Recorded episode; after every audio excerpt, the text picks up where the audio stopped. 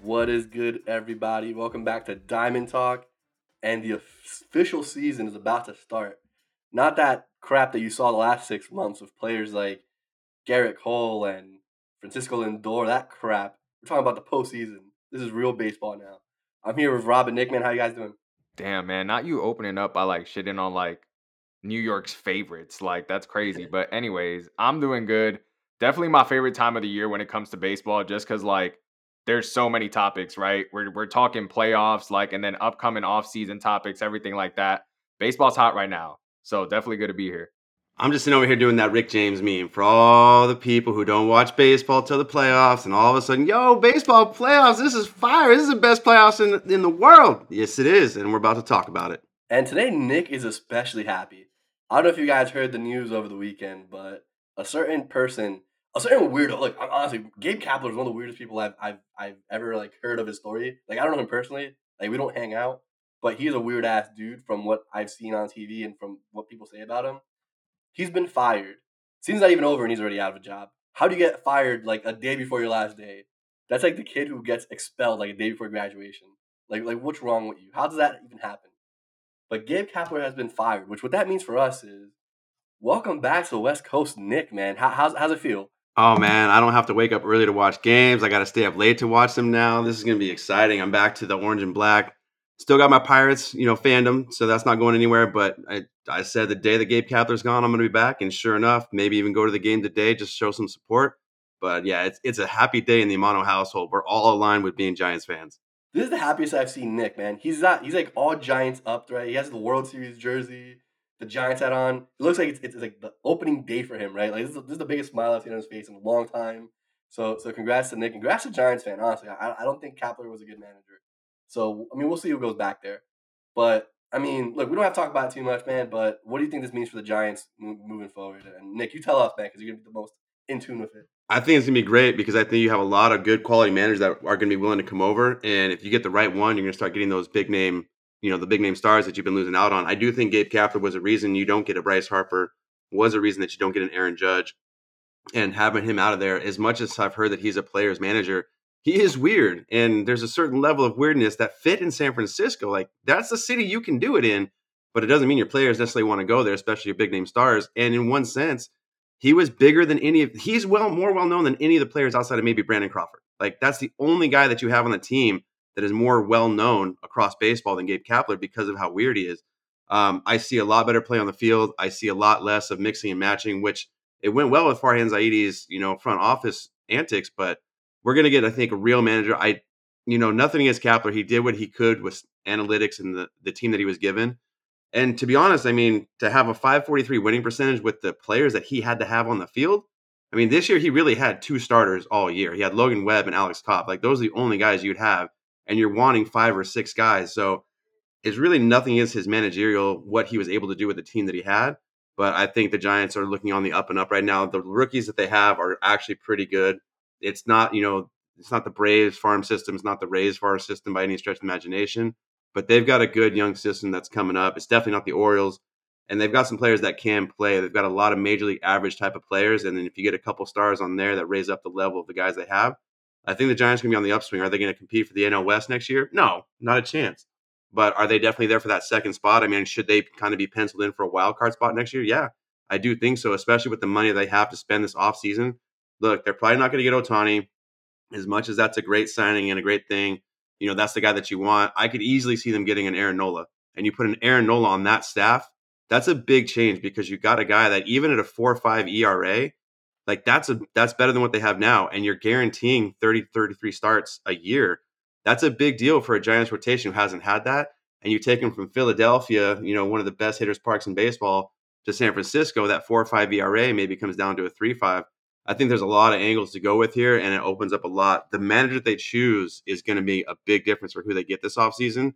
So it's, it's a very important choice. And all the Giants fans or baseball people out there, get your name, get Buster Posey out of your head. He can't manage the team. He is a co. He's a partial owner. Like he has, he has stock in the team. He cannot be the manager. As awesome as that might be, he cannot be there. So don't think about that. There's a ton of options out there, though, from guys who don't have a job now to guys who are on other teams right now. Bob Melvin, Like, there are a lot of options out there to get over to the Giants that could really make this team be successful immediately and for the long term. Man, I you know I, I like I like where the Giants are heading. Uh, I, like, I like their young guys. Marco Luciano, I think, is be a very he's a very under the radar guy right now, especially because he's playing on the like Pacific West Coast, right? Like, so people don't really talk about him as a prospect.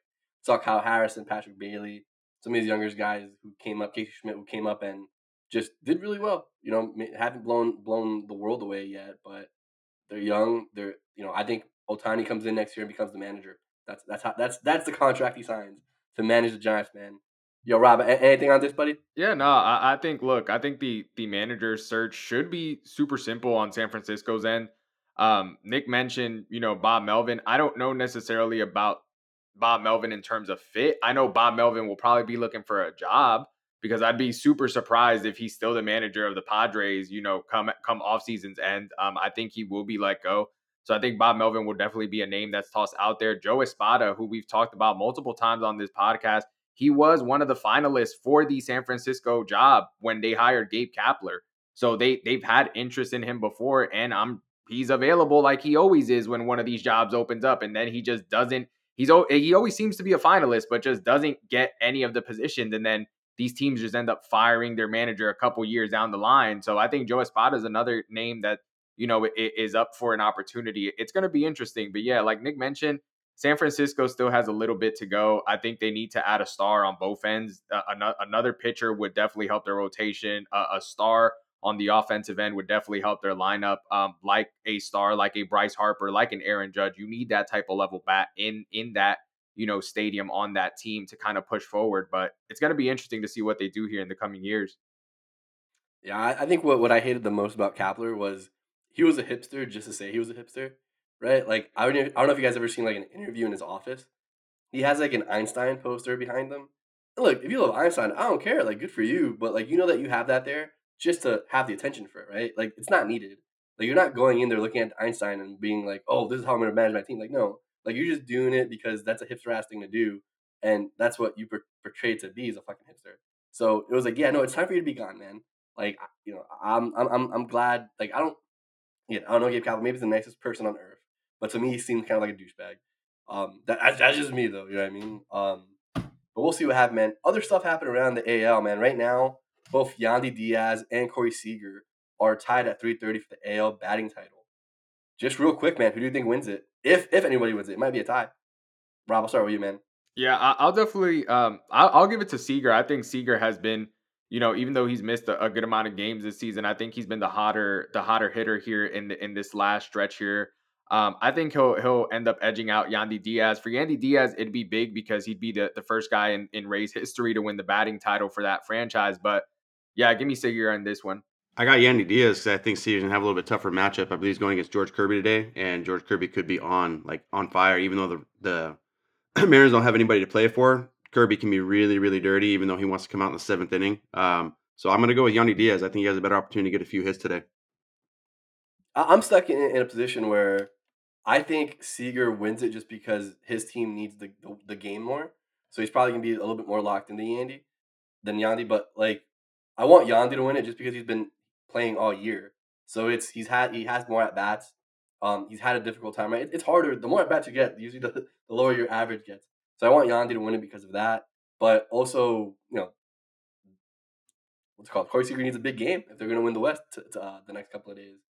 So it could go either way. I'm, I'm going to give it to Yandy, though. Maybe he's just relaxing. He's going to go out there and lay out like four hits in, in the next uh, couple of days. Next thing, Freddie Freeman is about to hit sixty doubles, and that has some historical significance. Rob, what about how about you tell us about it? Yeah, man. Look, I'm I'm hoping Freddie Freeman could get the, the his sixtieth double today. The last time we even saw anyone get to fifty-nine was Todd Helton back in two thousand. Um, so he he was able to match that on his end. sixty would be huge. He'd only be the seventh player in M L B history to be able to get sixty doubles in a in a single season. And anyone who's in front of him who's been able to get sixty or more, it all happened in the nineteen thirties. So it's not even like something that's that remotely has happened close to our existence. Um, so it'd be huge for Freddie Freeman, especially on top of this season where, you know, we've talked about it before. He's not going to be the N L M V P, but he will be, you know, one of the top three finalists on on what would have been an M V P level season in any other year if it wasn't for Mookie Betts and the existence of Ronald Acuna Junior Nick, what about you, man? You're, you're a big history buff. What do you? How do you feel about uh, Mister Freeman's uh, his own history potentially in the next couple of days? I mean, I love it for Freddie Freeman. I mean, he, this is one of the classiest guys in the game. You know, the way that he left Atlanta with all the backstories. He like he's one of the few guys I would love to talk to to see what really happened, even though he probably would never tell anybody. Um, but I mean, he's just he's a good dude. He's a great guy to have in the game. For him to be a part of history, one of seven, I think he's deserving. You know, there's very few players that I ever watched live and like, yeah, that's a Hall of Famer. Freddie Freeman's one of those guys for me. I mean, I can think all the way back to even watching Craig Biggio, thinking the whole time through his entire career, like, this guy's good, but he's not that good. And then by the end of it, it's like, shit, this guy's a Hall of Famer. Freddie Freeman's one of the guys that I look at and I'm watching, like, yeah, this guy's a Hall of Famer. Like, one of those guys, if he quit right now, he's probably in the Hall of Fame, and I just can't. He keeps getting better with age, too, it seems like. So I, I love it. I think he deserves to be a part of history. He's not one of those guys that when he hits that milestone, you're like, really? This guy? Like, this is the guy that did it? So I think it's awesome for Freeman. I think he deserves a notch in his belt, and I think it's great for the game. Just sucks he's doing a Dodgers uniform. Yeah, I, I agree, man. I think with, with Freddie, like, I get it. He's going to be there for the next eight to ten years. But t- to me, he's always going to be an Atlanta Brave.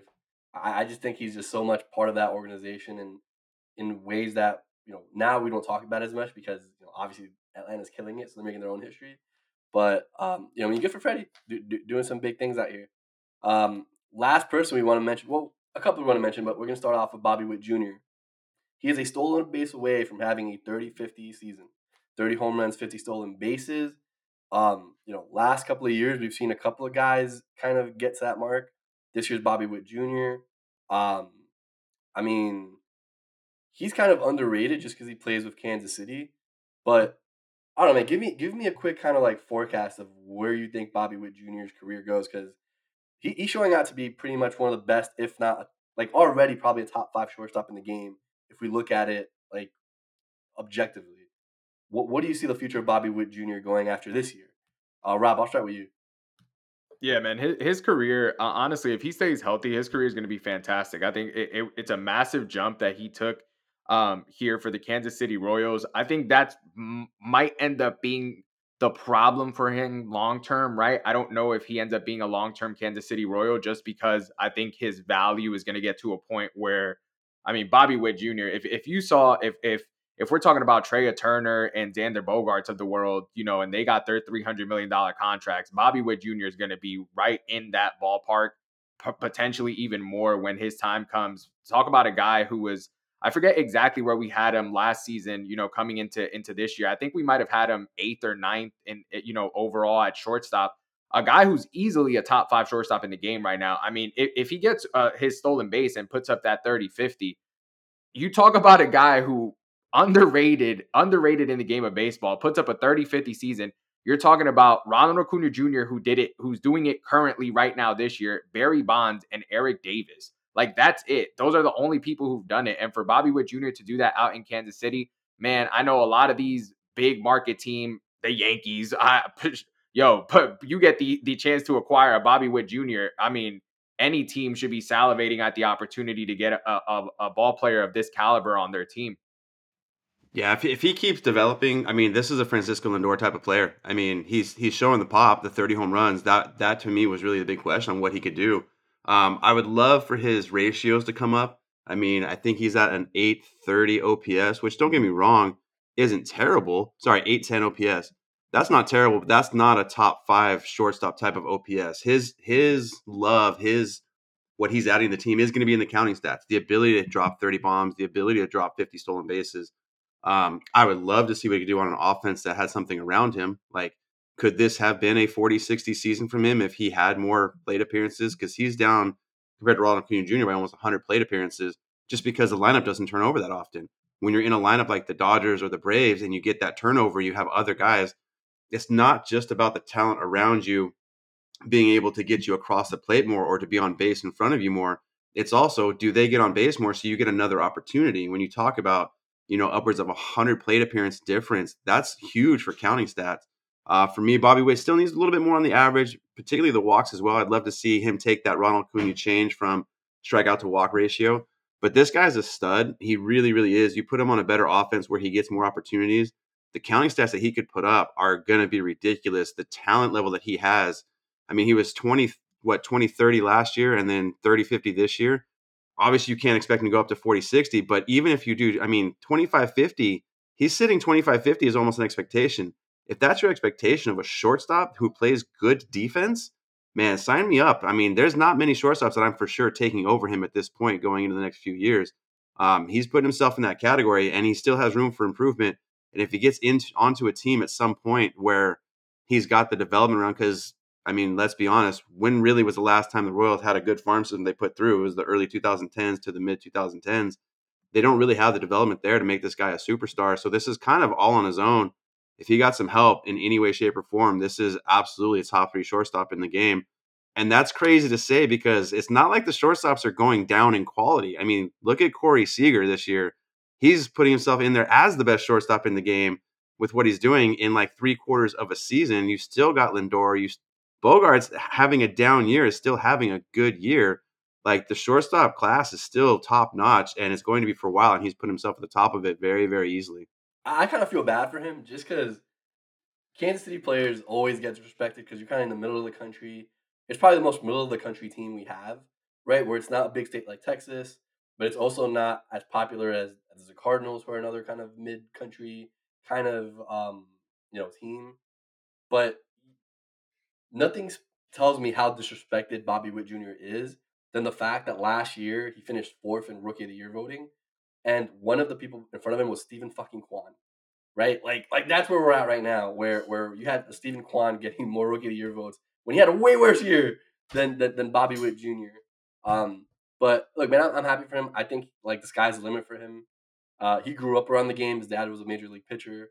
Uh, you know, I think though he's always going to compare. Well, to me, right? I, I'm always going to compare him to guys like Julio Rodriguez and Adley Rutschman, who are like the like the actual elite players of that class, right? I'm not going to compare him to Stephen Kwan. Stephen Kwan was a one-year like wonder, but those three guys, um, with Witt, Jun- Witt Junior, Witt Junior, Adley Rutschman, and Julio Rodriguez, those three guys, I'm always going to kind of, um, you know, I guess analyze together, just because I want to see where their careers go um, from that rookie class. But what one last thing, man. Uh, last last week we talked about Acuna Junior and guess what, man? He did it. We have, we officially have a forty home run, like seventy-three stolen base uh, player, which is the first time in our history seeing that. Um, in my opinion, there's no way he doesn't win the M V P. If he doesn't win the M V P, we have to, you know, I don't know, man. I don't even know what we have to do. We have to, we have to call some people, um, you know, start a few petitions. But he should, he should win the M V P, no doubt. Um, that takes us to the main part of our show today, and it's set. We have we have our playoff contenders. Uh, we st- we still need the bracket as far as the seeding to be figured out, which that'll happen in the next couple of days. But our playoff teams are set. In the A L, you have the Baltimore Orioles. They will solidly be your one seed. You have the Texas Rangers, who potentially will be your two seed. It's going to be between the Rangers and the Astros, depending on who wins that division in the next couple of days. Right now, if Both if, if, if both teams win, then uh, the Rangers stay in front. If the Rangers lose and the Astros win, Astros jump over them. Um, Twins are solidly in at three, right? They won the division, so they will be no lower than three. Uh, Rays potentially get the, the, the first wild card. Uh, and then after that, the sixth team coming in is the Blue Jays. So just to repeat it, Orioles, Rangers, Twins, Rays, Astros, Blue Jays in the A L. Your N L playoff teams, and this was this had a little bit of drama coming into this week because of, you know, leave it to the Mets to find themselves into playoff drama without doing absolutely fucking nothing. We'll talk about that in a little bit, but um, the Braves, one seed, don't be surprised. Like they've they've absolutely coasted this entire season. The Dodgers are are going to be your two seed. Brewers three seed, and then right now Phillies are going to be your your, one, your your first seed in the wild card, and then right now we're just Um, going back between the D-backs and the Marlins to see who's going to get the fifth and sixth seed, but it's going to be between those two teams. Um, just just a little just a little story for the for the Marlins. Earlier this week, they played the Mets. Mets had a little bit of a, of a, a rain thing. It's been raining like crazy on the East Coast. Go watch some World Star fucking videos. You'll see jet skis on the middle of Park Avenue. But aside from that, uh, the Mets basically fumbled the the grounds crew and and tarping the field as badly as you can fumble that, where in my opinion, if, if I'm the league, I probably fine the Mets for doing what they did. They didn't cover the field a day they knew that it was going to rain, right? And then that meant that the next day they, the, the Marlins couldn't play a game. At this point, the Marlins were, were half a game back. And look, the Cubs the, the Cubs fucking sucked the last few weeks, so they just basically said, we don't want to make the playoffs, sorry guys. And they kind of got themselves out of it. But for a while there, it was looking like the Marlins might have to play another game, another inning of a game before the playoffs start. But, you know, all that said, man, what do you think about the teams that made the playoffs? Are you guys are you guys excited for the playoffs with this with, with the guy with the teams in it? And, and Nick, I'll start with you. I am. Other than the Cubs being out of it, like I said last week, uh, you needed a marquee team. There's, there's for me, there's no excitement between Miami and Arizona. Miami could have a magical run like they've had in the past, where it's like, oh, playoffs, yeah, let's just win the whole fucking thing, let's go. Arizona, ah, I mean, there's just to me, there's not much excitement from either one of these two teams. There's really not the superstar that I want to see.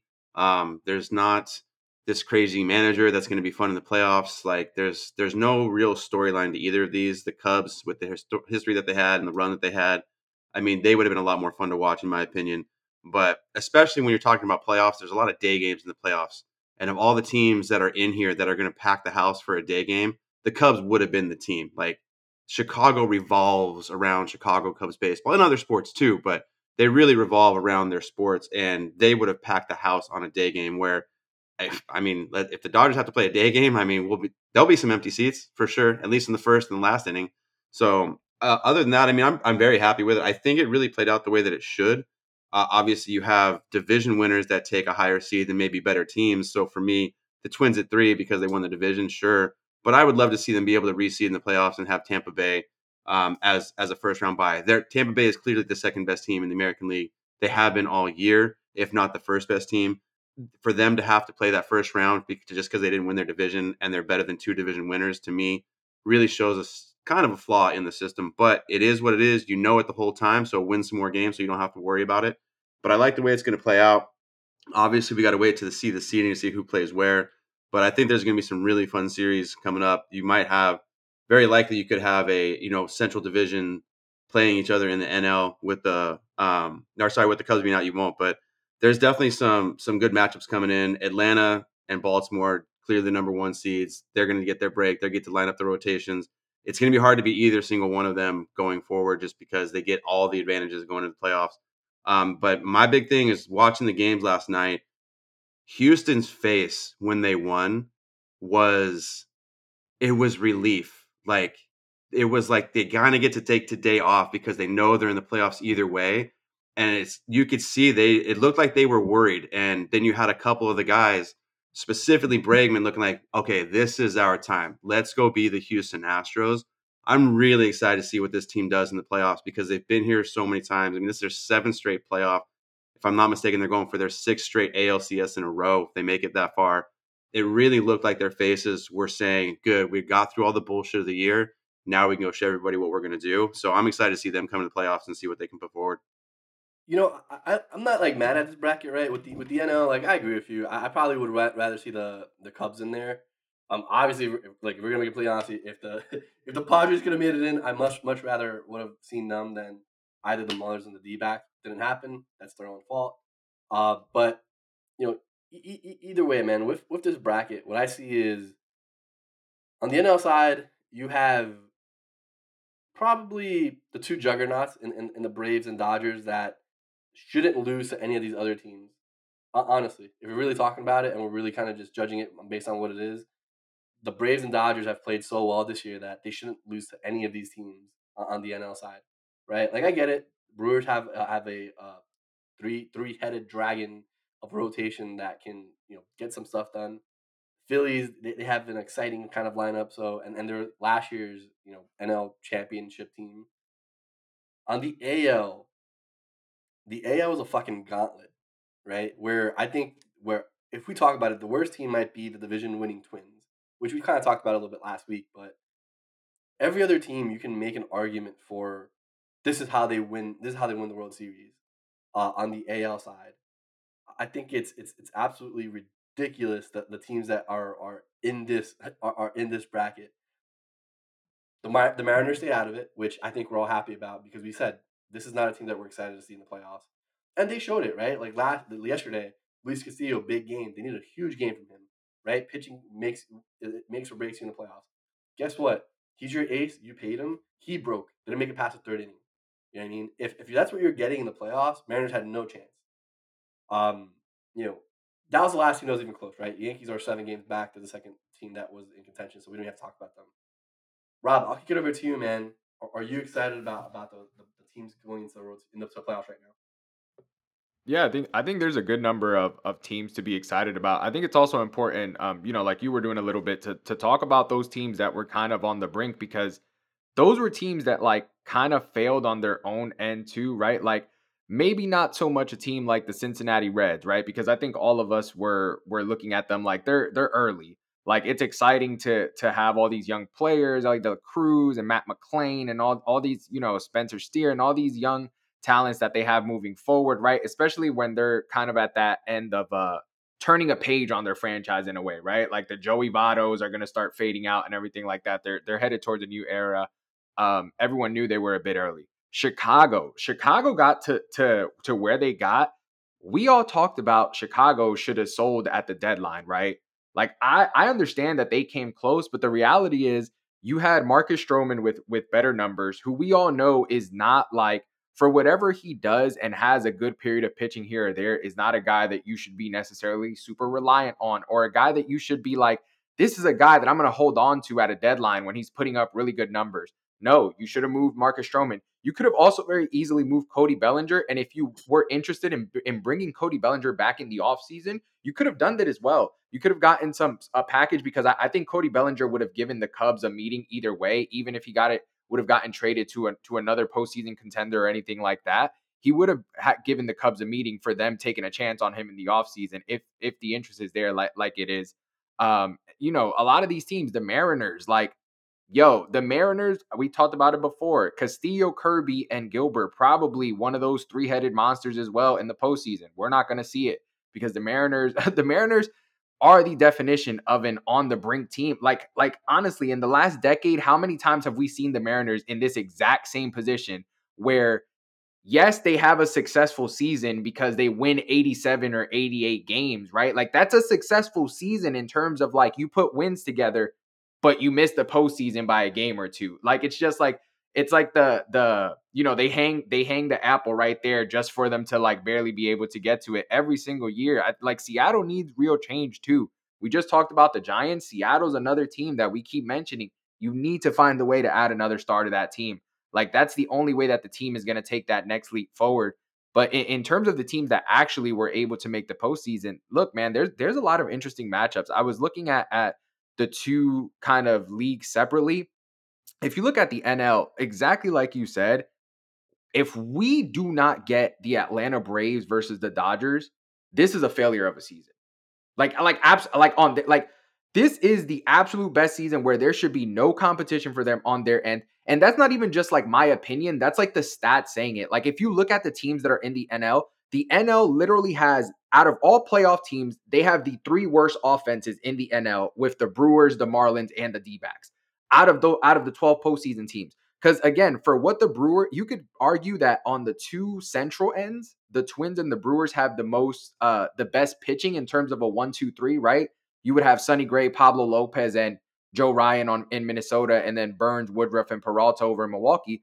But the the benefit that Minnesota has that Milwaukee doesn't is offense. Milwaukee has nowhere near the same type of offense that a team like Minnesota has, which is why, you know, someone like Daniel has talked about Minnesota possibly being a favorite in the A L. Milwaukee is nowhere in that position for me, which is why I'm like, yeah, they have, like, their pitching could take them far, but at the same time, it's like that first round matchup with either with either Miami or Arizona, like, could end badly for the Brewers. It's not like they have overly like great offense to carry them either, right? Like, yes, they have the pitching that should carry them, but let's say Burns or Woodruff go in there and give up three or four runs, right? That's not necessarily a situation that the Brewers could dig themselves out of.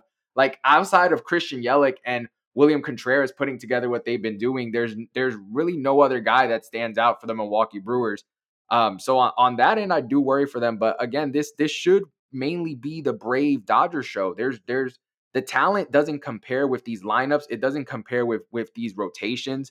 Um, yes, you can argue that the Dodgers are probably headed to the postseason with their weakest one, two, three in recent memory, right? Like, like there, I, I looked at it this morning. You're, yo, you're talking about a one, two, three that's probably going to be Clayton Kershaw, Lance Lynn, and Bobby Miller for the Dodgers in the postseason. At the same time, you are talking about Mookie Betts and Freddie Freeman putting together two of the greatest offensive seasons like we've seen from players, which which is another big thing that's been carrying the Dodgers. So yeah, they they should make it there with the Braves, but again, no guarantee. And then look, if we shift over to the A L, I, I find that the A L has more flavor in terms of like mixing up matchups and and different types of matchups I can see, because again, it should be Atlanta Dodgers in the A L. I don't know, man. I don't know. There's a lot of good matchups out there. Um, Baltimore should Baltimore, look, is going to be the one seed.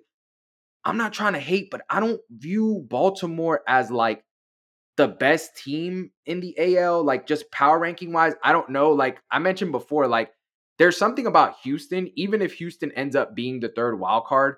Like I feel like once the postseason start, like, yo, like everyone's going to remember like, oh yeah, by the way, like we're the defending champions. Like we're, and we all have like all this talent at like every position. Like Houston, like I, I saw someone say on Twitter a little earlier, which I agree with. Houston might be the most dangerous, like six seeded team, third wild card team, like in history. Like they should still be a World Series favorite, even if they end up the third wild card. So I don't know, man, for Minnesota, it like, and that should be a problem for them. Even if you get, even if you don't get Houston, you get Texas, anything like that. But there's a lot of good matchups out there. I would say, I don't even know, bro. I don't even know. I don't even know. I have to wait. Like, I'm looking at them like this, and I'm just, because I had all the rotations written down and everything like that, and I'm just like, there's just so much talent all over the place that I have to see, wait to see what the official matchups are going to be. But if I had to just, like, be like, yo, there's one team that I'm looking at, like, boom, you are the favorite in the A L, it still has to be Houston. I don't, I don't know. I don't look at the other teams.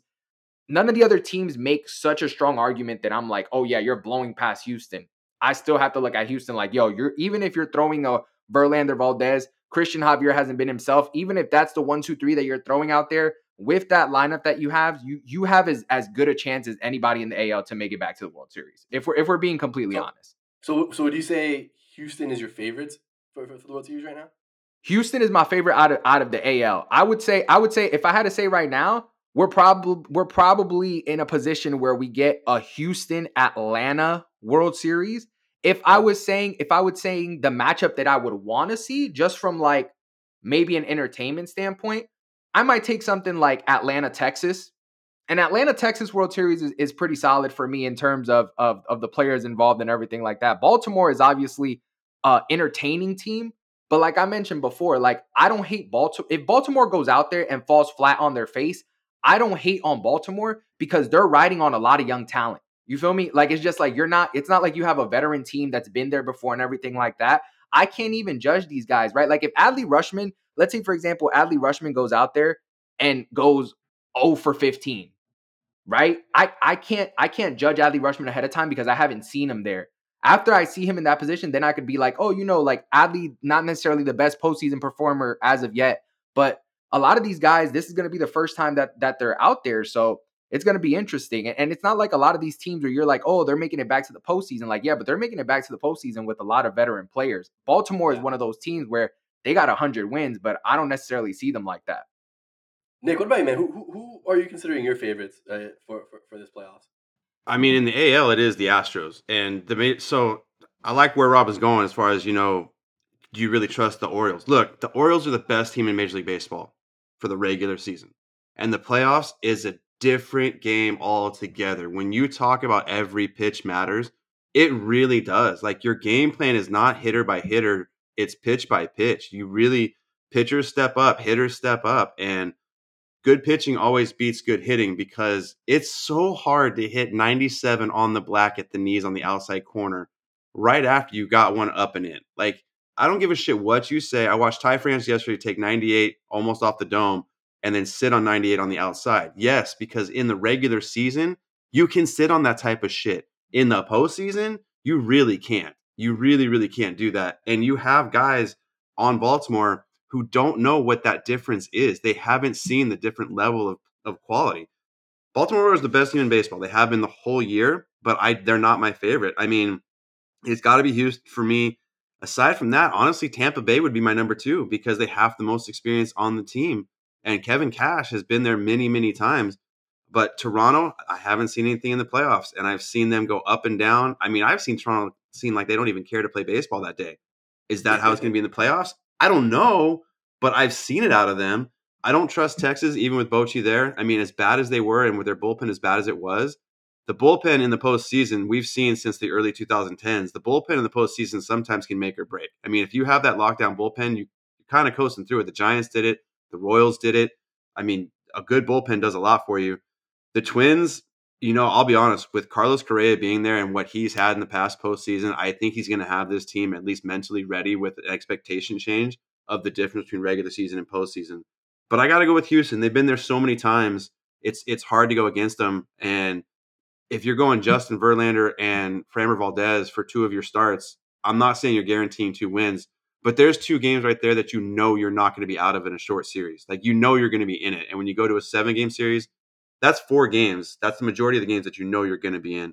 Um, on the N L side, look, the reason I don't like it is because I don't see a path for Miami or Arizona to make it to the World Series. I don't. I don't see any world where they put together enough wins over any other teams. Philadelphia, yeah, they could absolutely hit seventeen runs a game and get to the World Series. The Brewers, sure, I believe that their guys can just keep the, the opponent from one to zero runs every single start. Uh, the Dodgers, you know, they've been in the playoffs so many times and not won the World Series. Like, the Do- as much as they are a great team and they're a juggernaut, to say they're going to be in the World Series or win it, no, my money's not going to be on them because of how many times they haven't done it. So I got to go with the Braves as a clear favorite for not just this season, but they did it last year. They've been in the playoff deep runs a lot the last few years. They've got the experience. They do know the difference between the two. My biggest thing with Atlanta is, is Acuna going to show up in the postseason like he did in the regular season? Because if he does, I mean, he's starting legacy-type talk. Not that he doesn't already have that, but if you have this year and then you have a playoff run like he does, that's my big storyline for this playoffs is what is Acuna Junior going to do to really start his legacy of, look, I am the best motherfucker in this game. I know that, that there's a, that Ohtani guy, and all he can do better than me is pitch, which is good, but I am the best player in this game if you talk about everything all around. If he comes through in the postseason and has a good series or a good couple series, I think it's going to be exciting. But the A L is super interesting because I see every team there, I see a path to the World Series, and I don't see that in the National League, which is why I'm going to be way more interested in seeing the American League um, going forward because I think they just have a lot of storylines. I would love to see the Baltimore Orioles run it, just run the table, go eleven and oh and sweep everybody because that would be an amazing story of these young guys to literally not care enough about like what should happen and say, no, this is who we are. Let's go do the damn thing. Acuna Junior would be one hundred two off the mound, like at least. I just got put out there. If we put Acuna Junior on the mound, he's pitching one oh two. Does he have any other stuff? Can he find his own? Different conversation. But if we're going pure velo, he's he's your Aroldis Chapman from the from the right side. No, man, look, I it, it's tough, man. Look, on the on the A L, right? Like, I agree with you. I see a path for everyone except the Blue Jays. Except the Blue Jays, honestly. I think Blue Jays, by the way, Blue Jays were my early season. Like, when we did our prediction show, I said, hey, look, these guys are my World Series winner. I, I had them winning the World Series this year. And to this point, they've done what they need to do to, to get to that point. They're in the playoffs, right? That's step one. Get, get in the tournament. They're in, they're in their tournament, right? The second thing, though, is just how they got there. It's probably the most understated, most annoying, like, what, like think about it. When's the last time we actually talked about the, the Blue Jays in a serious conversation, right? Where we're, ta- we're talking about that team as doing something good or even doing something bad. We've mentioned them with Alek Manoah and his outbursts more than we have anything else this season, right? And this is a playoff team. They're locked in the playoffs. They're not like a, a borderline team. They're solidly in there. And we just don't give a fuck, honestly, right? Like, is anyone overly impressed with Kevin Gausman this year? No, he had so much more hype last year. Is he a good pitcher? Absolutely, he's a great pitcher. But we haven't talked about it because it just hasn't been something that's, you know, out of this world. Chris Bassett, been good. He's been very good. But is it easy, is he anyone we're talking about as a game changer today? No. You know, Alek Manoah, which is the person that we we would have been talking about, he's not going to be on the roster. You know what I mean? Like, so when you think of the Blue Jays and how they got there, we talked about previously, Vladdy Junior, down season. Right? Bubba Shett, he's someone who we would thought would be in the batting title, you know, talk. He's at three ten, right? He's not he's no he's no he's no like scrub, but he's not someone who we, you know, we're talking about as this, you know, offensive juggernaut. Not that he had, again, not that he's been bad. He's just not someone in our conversation like that right now. So when you look at how the Blue Jays got there, oh, Chapman, right? Matt Chapman at third. Beginning of the season, we're talking about him as M V P potential. He's going to get a bajillion dollar contract. We haven't talked about this man after May, right? I think the last time we talked about was the All-Star break and how we don't think he should make the All-Star team, right? Like, so for this Blue Jays team, everything is just like, I guess you're here. You guys made it. Weren't you supposed to be here? How do you get here again? I don't know. So they're the only team in the A L where I'm just like, if they win it or if they win a series, I'd be generally surprised. I would be like, oh, that's that's different. I'm kind of surprised they did that. Everybody else, though, to, to, to Nick's point, man, I, I can see it. And, and to Rob's point, too, right? Like, the A L side is the side that's like, okay, things can happen, right? There's a world where, where the Twins beat the beat Astros, right? Because we've talked about it before. Astros aren't necessarily going in there the strongest pitching staff. I think that Minnesota's offense can do things against Houston's, um, you know, pitching staff, right? So, I mean, obviously they have to do it. That's that's where we're at. You know, the, the N L side, the one sneaky team, I think the Brewers can be sneaky. One of the things we talked about this year was the Dodgers' pitching rotation. They're not as they're not as loaded as they usually are coming into the postseason. They're missing a lot of guys that we're used to having there, right? So who are they going to be relying on? Kershaw, who's kind of banged up, right? Who's after Kershaw? Like, if you guys were to guess right now, who's your two after Kershaw? It's Lance Lynn, man. It's it's like it's like it's liter- it's literally Lance Lynn. Yeah, it is Lance Lynn. I would put Bobby Miller, but it is Lance Lynn, unfortunately. And we're going to see a nine spot in the first inning. That's what I'm saying. Like, do, do you guys not think that? I'm not even going to just say the Brewers. I'm going to say the, even the Diamondbacks. Don't you think those teams can hit against those guys? I think they can. Like, it won't be sexy, but they can do it. The Royals can hit against Lance Lynn. They've done it. they, they literally have, yeah. So, look, what I'm saying is I don't think the Dodgers are this, like, juggernaut of, oh, we're so in, in front of it where either team can't can't hit. Like, you know, obviously when we talk pitching staff, the Diamondbacks have Zach Gallen, and, and that's pretty much it. You know what I mean? The Brewers probably stack up better. No, nah, Merrill Kelly's been solid this year. He's been a good number two. Yeah, okay, sure. I'll, I'll give you Merrill Kelly. But the Brewers have – what do you what do you – would you agree with me that the Brewers have a better chance pitching-wise? Oh, absolutely. Especially Wade Miley's got an under three E R A in his twenty-three postseason starts. Like, that's... And he's your fourth, he's your fourth guy. Probably. Yeah, he's your long reliever at this point. Yeah, so, you know, I think there's a way that the Brewers kind of can get past Los Angeles. And then, look, between the Phillies and the Marlins, the Marlins are just one of those teams where, like, they got in because we have six spots, right? Like, I, I don't... Like, they didn't fight their way in. It's not cool. Like you, you gotta see, you gotta see like their second half offensive stats to really compare. But I'm not excited about this Marlins team. It's not like what the Marlins team in the in, in the past where you had a young guy that's that's in your lineup that you're like, oh, this guy is the future of something, right? Whether it was Gary Sheffield or whether it was um, Miguel Cabrera when he was twenty years old, trying to you know de-head Roger Clemens in the World Series. The, the point is, I, I just don't see the, the impact bats on. Uh, on Miami and able to get in front of anybody here. So, I mean, it's going to be interesting. I, I, you know, to the youth point, there's a world where, where Baltimore, you know, does great, but I, I don't trust their arms. They've had, a, they've had a great second half um, where they pretty much ran away with, with the A L East in my opinion. But look at the teams they were playing as well, right? And you can only play your, your opponents, but usually I, I don't know if they're battle tested is my, is my point right now.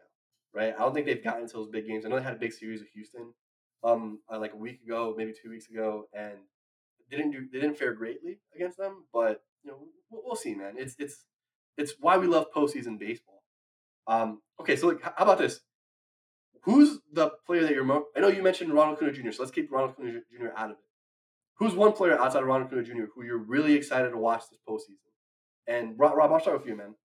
If I'm thinking about another player and, and how they perform in the in the postseason, honestly, I'd just keep it simple. I'd go with Mookie Betts um, simply because, you know, he's the main player who's been in that discussion with with Ronald Acuna Junior as putting up an M V P level season. And, you know, like like you also pointed out, like on the on the just to combine it with the the offense point, right? Like, I think that's what's going underrated in terms of the playoffs this year is, is the offensive point. Like, I know that we're talking a lot about like these, you know, these teams have pitching and all this stuff, but like, yo, like that's what creates this separation with like a lot of these teams. And do they have an actual chance in winning, right? Like you just talked about the Marlins. The reason why the Marlins don't have a real shot of winning the World Series, like, like they, I, I appreciate all the work that like King Nee has done in, in a short time, because I, this is only her what second year as the as the general manager of the Marlins, and they're already back in the postseason. Great, and there's a lot of young talent on that team. But when your best offensive player is Luis Arias, you don't have a shot to win the World Series. And I'm not trying to throw no shade, but it's just like it's not happening. Like there, there, you cannot convince me that a lineup where your best hitter is Luis Arias has a legitimate shot of winning the World Series. That's what creates the separation with a team like the Dodgers, because even though the Dodgers have weak pitching, they still have Mookie Betts, Freddie Freeman, Mac Muncy back to being Max Muncy, J D Martinez back to being J D Martinez. Those four guys leading your lineup uh, with the additional pieces that they add in there, like still produces a top three, top four offense this past season. So that that's kind of the strength. That's why I point at a guy like Mookie Betts, because he is the the uh, the other offensive player who's on that same tier with Ronald Acuna Junior in this postseason, and he's potentially the guy that could be the difference maker in a potential a ATL Los Angeles series or any other series, really. I've actually got a lot of players that I'm looking at, uh, but I'll narrow it down to two. Um, number one is Adley Rutschman. From the first time he stepped on the field and paused to look around the stadium to take in the moment, this kid has been ahead of everything. Like every level of the game, he seems to be ahead of mentally. And so I'm really excited to see, is he going to do that even in the playoffs? Does he understand that this is a different game? Does he understand that as the catcher of the number one team in baseball, how much pressure is on this kid? And what can he do with it? I'm really interested to see that, because if he goes oh for fifteen, like Rob said, not predicted but said, like that changes how I look at Adley Rutschman. It really, really does. But if he goes, I mean, if he hits three hundred and has some quality, like some really good at-bats where they need him and picks up an R B I or two here, I mean, man, this this is getting in the Buster Posey territory of accolades early in the career. Like this is a guy you can count on, and it kind of says Baltimore's going to be here for a while. If you've got your catcher doing this kind of shit, not only regular season, but postseason, I'm all in for it. The other one for me is, you know, and call it a fanboy if you want, but Tyler Glasnow. Like, this dude can shut shit down almost like no other pitcher in the game when it comes to stuff and what he can do. And he came back early last year and pitched in the playoffs and had an incredible outing against the, the Guardians.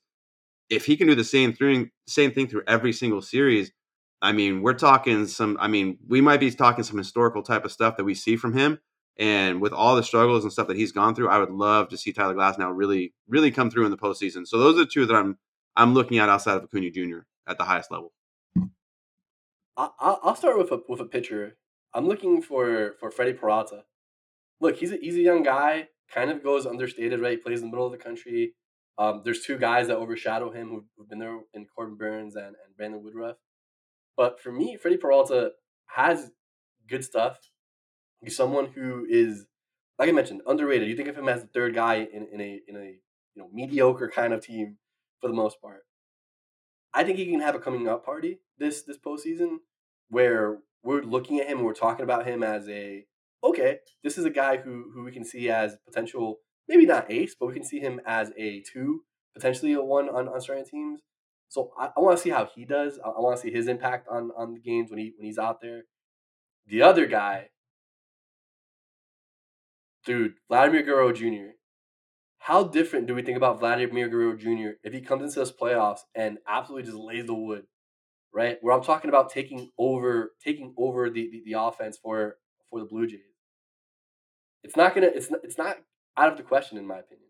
I, I think he's someone who has good bat to ball skills. I think he has someone who has, who has elite back to box skills, and we just haven't seen it so far. Not that we haven't seen it so far, but we just haven't seen it consistently enough, or to a level across you know one sixty-two that we're really not excited about it. But I, look, you have a good enough offense where he can change, he can change the game where, where he plays. So I want Vladimir Junior to kind of get some of his respect back and just go absolutely crazy this postseason. And you know, if I'm, again, if I'm looking at the bracket, if they they play the um, they play the Rays first. That's a great series to do it against, right? Tyler Glasnow, which which is the guy that um, Nick mentioned. Hey, you get a couple of big hits against Tyler Glasnow and a couple of other guys on the Rays. Put yourself on the map again, because I think right now, if we if we're being honest, Vladimir Guerrero Junior kind of fell off the map as the guy we're talking about as the top players in the game. He's not someone in that conversation, and he shouldn't be. He hasn't really performed that way in the last couple of years. You have a great postseason, you, that that changes, right? Shit, a great postseason had people putting putting uh, Pena, from the fucking Astros in top five shortstop conversation. Do you guys remember that? Where people were coming, I don't know if it, it was us or people were talking about, like, how's Pena not like one of the top shortstops in the in the major leagues? And like, bro, he had one good playoff season. He's not he's not that good, right? But it kind of just launches your perception of, of a guy when, when you perform in the postseason. I think Vladdy can do that for himself. I think he has the talent to do that, and I kind of hope he does. I mean, I I, I don't know, man. Bro, I'm gonna tell you. I'm gonna tell you something right now. I'm gonna tell you something right now. Just because I I looked at the stats this morning, yo, for for Vladdy, go again. I'm not saying what his career is gonna be or anything like that. Just going into next season, for Vladdy to have any sort of argument to even be top five at first base, to even be top five at his position, yo, he would have to go into this postseason and bat like six twelve. Like that, like that, like that's how crazy. Like, like, dude, I'm, I'm telling you, it. He can't even just go out there and be like, oh, I, I, I hit three twenty and, and like had a nine fifty O P S. Like, no, he would still be out the top five. Like, that's how bad of a season. Which, which is not. I don't want to say bad. Again, it's by his standards. It's not like he went out there and got like a six fifty O P S or anything like that. But that's how bad of a season by his standards he had. That it's just like, yo, there is no, there is no world statistically speaking where we can make an argument for Vladdy being even a t- even top five at his position anymore, which again is sad to see, but it's up to him to change his perception of himself. Look, man, I'll say this: going into his twenty-five year, age twenty-five season, or next year, next year he'll be yeah, next year he'll be twenty-five. He's gonna be have played five full seasons. In those five seasons, he has obviously his his his M V P two finish that Ohtani won the M V P that year, where he had an O P S over a thousand. If you average out the O P S for the rest of the, the his career, he's under eight hundred, where his kind of baseline, like on a like positive side, would be like eight hundred. It's like um, an average player. He's yeah, yeah, he's exactly. That's it. Nothing like, special. He's, he's, he's someone who wouldn't be a, considered a game changer. And does that change? I mean, I hope it does, right? Like we, we saw the talent, we love the talent, um, but it just hasn't shown up on the stats, and it just hasn't been a good movie. Um, by, by using his words, man. But, hey, man, we're, we're about to get out of here. Is there any last thing you guys want want, want to say before we start our playoffs next week? Yeah, I, I wanted to point out a little bit, and, and you guys can talk about this as well, um, just because it, it went to an earlier point that Nick was making. I think what's going to come into play a lot in this postseason is going to be development and, like, how these teams, like, are running their franchises. Because, like, I, again, I don't want to shit on a team like the Baltimore Orioles because they're still young and I'm not shitting on their player development or anything like that. But we look at a team like Tampa Bay, right? It's really impressive for a team like Tampa Bay to have their number one. I, I like. I personally consider at this point Shane McClanahan to be Tampa Bay's number one compared to Glasnow. But to have their number one, number three, and number four starter go down and for them still to make the postseason and go in there with a one, two, three of Glass, what's going to potentially be Glasnow, Zach Eflin, and Aaron Savale. Like, it's just like to be able to have at least that one, two, three to give you a fighting chance in the postseason, like just points to, you know, organizational awareness in that sense. They're always looking to add pieces where they need to add pieces. On the other end, you look at a team like Baltimore, right? We talked about all this year where Baltimore is like one of those teams where it's like you should make a big move for starting pitching, right?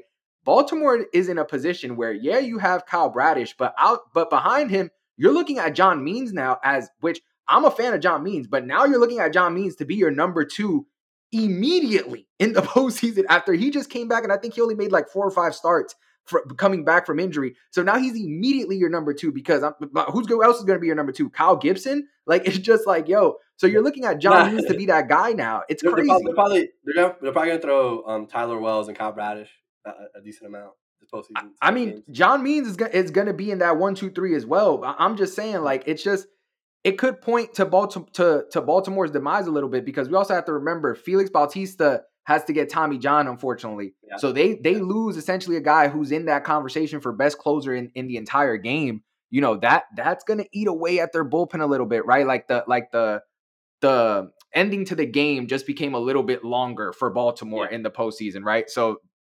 I got to see on my end, man. And, and, and that's huge. That's something we talked about, right? If we can, if their biggest thing was getting it to those guys, right? Where it was now, instead of having it to getting it to the, instead of having to get to the sixth, now you have to get it to the, the eighth. Yeah. Right? But that's, that's, dude, those two innings, a lot can happen. And I don't necessarily know if they have the, the gap there, right? Danny Colombi's pretty good, but I don't, you know, different atmosphere here, right? Um, Jack Flaherty, Flaherty, which also came on the team. He was someone who I guess they would consider their, you know, big addition to that rotation. I think they have guys that can piece together. I don't know necessarily if they have that dude, right? I don't know that that guy, Grayson Rodriguez, is he going to be pitching? I, you know, I don't. I haven't heard about him in a little bit. Do, do you guys know if he's pitching? This I, I think he'll be on the roster. Um, I, I got to tell you, they'll probably use him out the bullpen because I, I don't think you take Grayson Rodriguez and throw him out there to make a start, especially because you just mentioned like Jack Flaherty and everything like that. I, I honestly had forgotten about Jack Flaherty. That's how relevant he's been since he since he showed up to Baltimore. So it, it's like, again, you're talking about a group of, of probably those five guys now. So you have Bradish, Wells, Means, um, Gibson might be a, a bullpen piece then, and probably Flaherty is your fourth. So out of those four guys, those are probably who your main starters are going to be. But still, compared to a lot of the pitching in the A L, yo, call me crazy. I'm I'm throwing I'm throwing my my my, my uh, big arm guys in there. Yo, Grayson, go out there. Let's see how much we can get out of you. Probably two or three at this point in your career, right? In a big situation like that. Um, same thing with with Kyle Bradish. I probably go out there and say, hey, look, give me give me two or three to see what we can get. Same thing with Flaherty. I think he's a guy that can get you two or three innings. But yeah, I, I see I see your point there, man. It's stuff, stuff, stuff that's pieced together. Nick, bro, what, what about you, man? What's something that, that you have as the big ending to your season here? So on the on the Orioles side of it, their their starting rotation is going to line up Kyle Bradish, and then instead of T B D and then T B D, it's going to be I D K and I D K for I don't know, because they don't fucking have any idea. Um, so two things I'm looking at. Number one, uh, we haven't talked about, and I'm surprised we haven't, the Astros are have a losing record at home this year, and they're fifty and thirty on the road. So... I, you know, conspiracy theory, maybe they want these last place seats because they're playing so much fucking better on the road. fifty and thirty and have a losing record at home. That's insane. Um, but I, I'm going to do a little get off my lawn moment. Fuck you, Milwaukee Brewers. All of you for having Rowdy Tellez close out the clinching game on the mound. Fuck out of here. You have pitchers who have dedicated their entire fucking life to be in the major leagues. And you're going to throw Rowdy fucking Tellez to get the final out? That's the guy they're all going to get out of here. Brewers, I hope you go. I hope you lose seven games in a four-game series. Fuck off. That's it. Yeah, look, look, look, my, my my thing is, you know, as fans, we got to, like, rem- keep things in perspective, right? So I every every once in a while, I, I'll tweet something that gets way too much attention that I'm not even trying to get attention for, that just happens to get attention, right? This week, it was someone asking about Anthony Volpe and what you rank his season from his rookie season from one to ten. I said I gave it a two or a three. I compared it to guys around the league at the shortstop position. I honestly think that he was a bottom ten shortstop this, this season. When you took when you look at the guys around the league, right? This isn't comparing him to, to, to Hall of Famers. This isn't comparing him to, like, you know, Yo, guys who aren't. Can I just say ahead of time that this is gonna be a future this this is gonna be a future episode right now because I, I just want it recorded. That he said that Anthony Volpe is a bo- is a bottom ten shortstop in the league right now. This year, no, no, this year, yo, yeah, I'm a, I'm gonna have to disagree. Just off the top of my head, I'm gonna disagree. I'm gonna disagree because, like, I could have caught. I literally caught myself the the other day making an argument for him being like top twelve. So like, so like, yo, he, he's still Ken Tatis Junior and and uh, Manny Machado at shortstop though. I'm just saying. I'm just saying because like. I, I, no, no, no, no, no. I'm not gonna let myself get caught because he he gave Anthony Volpe season a two or a three. So I don't. I, if I start if I start going, I'm a rant for eighteen minutes. So I don't, I don't want to. I don't want to. No, no. But my point, my point, my overall point is is yo keep shit into perspective, right? For for everybody, right? Like twenty twenty-three, twenty twenty-three. It's gonna mean certain things for twenty twenty-four, but it's not the all the end all be all, right? There's a lot of teams outside of playoffs looking in right now that next year are gonna be a problem, right? Look, like don't, again, don't be surprised if teams like the Cardinals come in next year and are, you know, yeah, Cardinals, the Yankees, right, the Giants, all, all these teams could come in next year and legitimately be contenders, right? And and you know the way the playoffs expanded this year, we gotta stop, we gotta stop f- falling for like hot take culture. You know what I mean? These are long seasons. Not only are they long seasons, but there's also like a lot of context to it, right? Like again, if if if I would have said in on May first, Matt Chapman's a bum. He's not even a guy who deserves a you know hundred plus hundred mil plus contract. Everyone in the world would have came in. You're a fucking idiot. He's about to win the A L M V P. And that's like a month in, right? Baseball's a long marathon ass season. So I'm just saying, like, keep that shit in perspective. I think our, our show does a pretty good job of doing that, right? Where we don't really go to the extreme with a lot of stuff. But I'm just saying, keep that. Everyone should keep that same energy, man, because it's, it's it's it's a long fucking season. Um, and, and that's pretty much where I'm going to end off here, man. We will catch you next week. We're going to be talking playoffs. Um, seeding will be had. Games will have been played. We'll be able to analyze. You know, teams might be eliminated by that point next week already. But we're looking forward to it, man. We'll, we'll catch you guys next week.